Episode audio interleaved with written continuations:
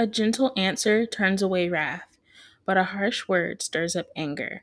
Proverbs chapter 15, verses 1, and you're tuning in to Vondra's View.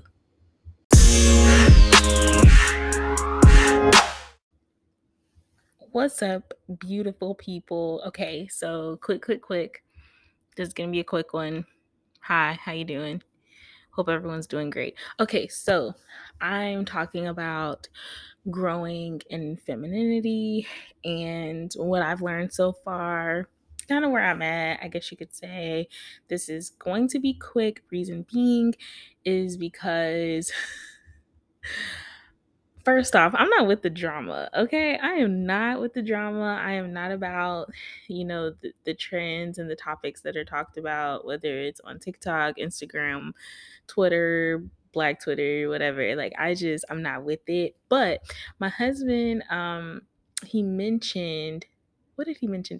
Oh yeah, he mentioned to me something that was on TikTok between what's happening between black men and black women and how they're like just going on these these tangents um, about who's acting more in the feminine energy and who's acting more in the masculine energy and you know basically how black men are just like pointing fingers at black women for being quote unquote masculine a lot which is why they're not um, very easy to approach and all of these things and they're they're miss independent and all the things right? All all that right? I'm pretty sure you've heard of it before.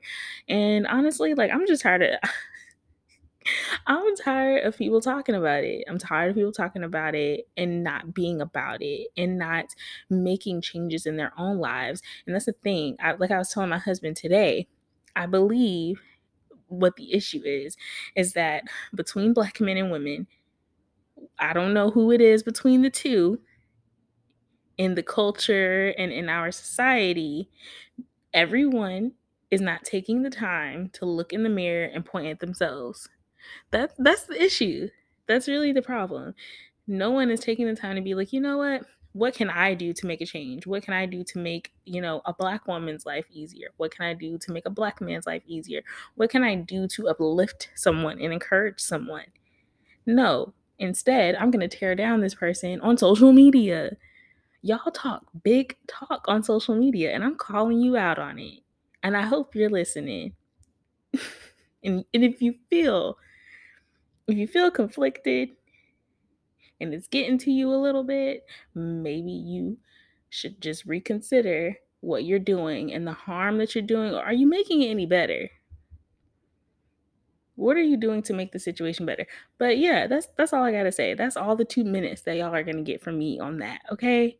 Cause I'm tired of talking about it. So growing in femininity, the way that I see it and what I've learned so far, um, I think about uh first peter is it first peter chapter yeah first peter chapter 3 verses 4 and it says um it's basically talking about women just being in reference to their husbands and submitting their themselves to their husbands. And then also um rather than you know elaborating yourself in like elaborate hairstyles and you know, wearing gold jewelry and fine clothes. You know, that's not what femininity is all about. That's not the only thing, uh, you know, it is with the outward expression um, and the outward appearance, but rather it should be that of your inner self and the unfading beauty of a gentle and quiet spirit, which is of great worth in God's sight. For this is the way the holy women of the past who put their hope in God used to adorn themselves. They submitted themselves to their own husbands, like Sarah, who obeyed Abraham and called him her Lord. You are her daughters if you do what is right and do not give away to fear. So, and then after that, of course, he gives instruction to husbands, you know, because when women hear that, they're like, yes, he told you. But no, he also gives instructions to husbands as well.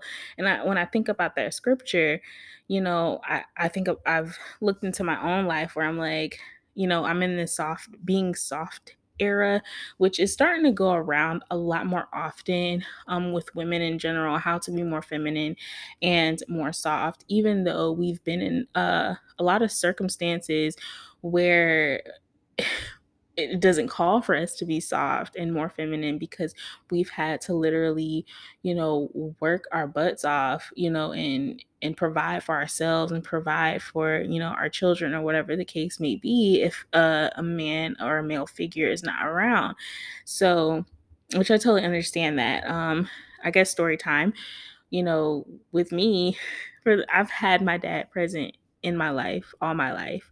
Um shout out to you dad, love you and so I for me, like my dad always taught me, you know, to make sure that I can fend for myself, you know, when the time comes and that I don't have to necessarily depend on anyone.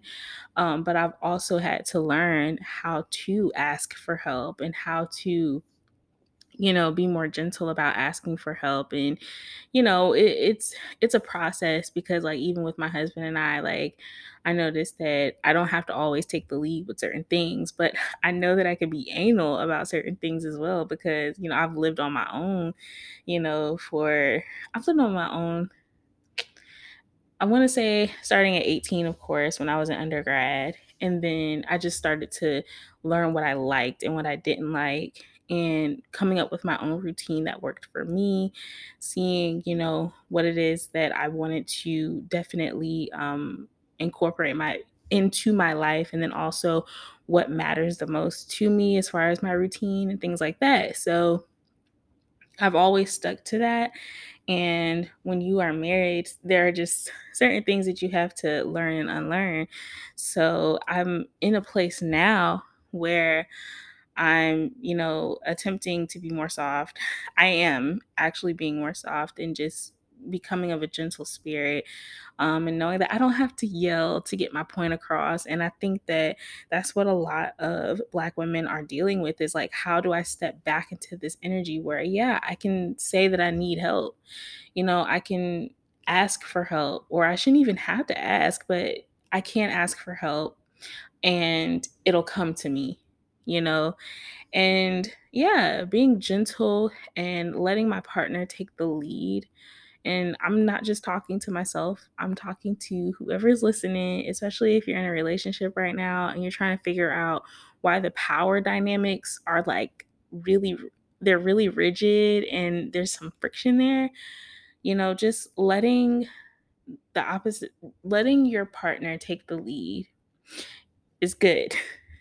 there's nothing wrong with that especially as women like especially if you know like you've had to work hard to be where you are in a certain spot in your life like relax learn how to just let your partner take the lead seeing how they make decisions as well and trusting them in their decision making as well too um I'm also learning how to stay optimistic when necessary. So, you know, not being a pessimist all the time about certain things, um, appreciating, you know, my husband for making certain decisions and knowing and trusting that and be like, you know what, I really think this is going to work out, you know, and really meaning it, not just saying it, but really meaning that, okay, I think that this this is going to work out. Whatever idea you have show me where i can support you show me where i can help and yeah staying staying positive you know on certain things especially when you know your partner's like dealing with something you know that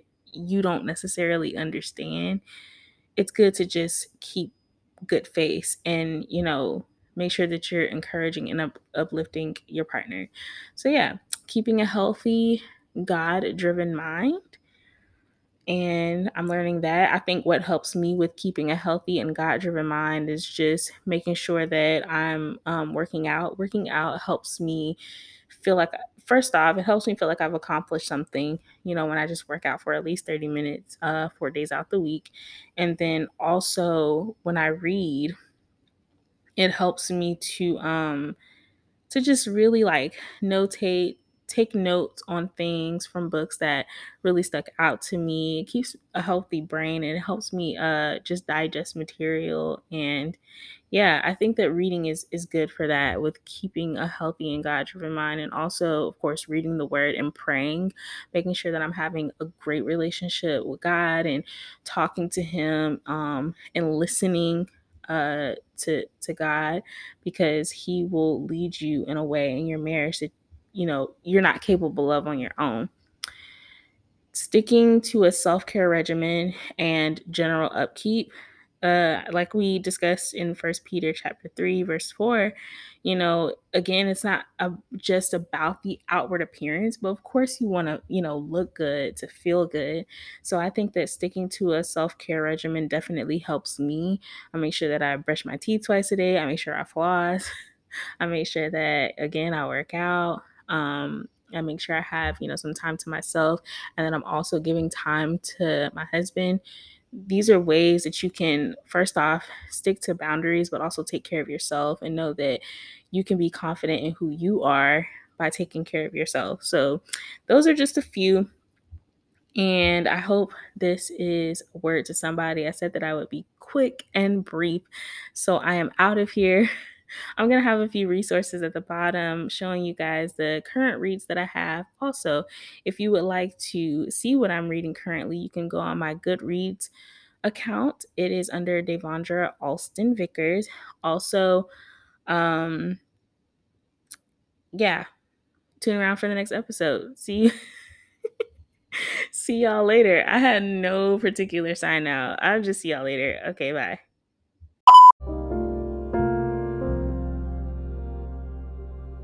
If you are new to Vondra's View, make sure to rate, comment, and subscribe. Share this content with friends and family.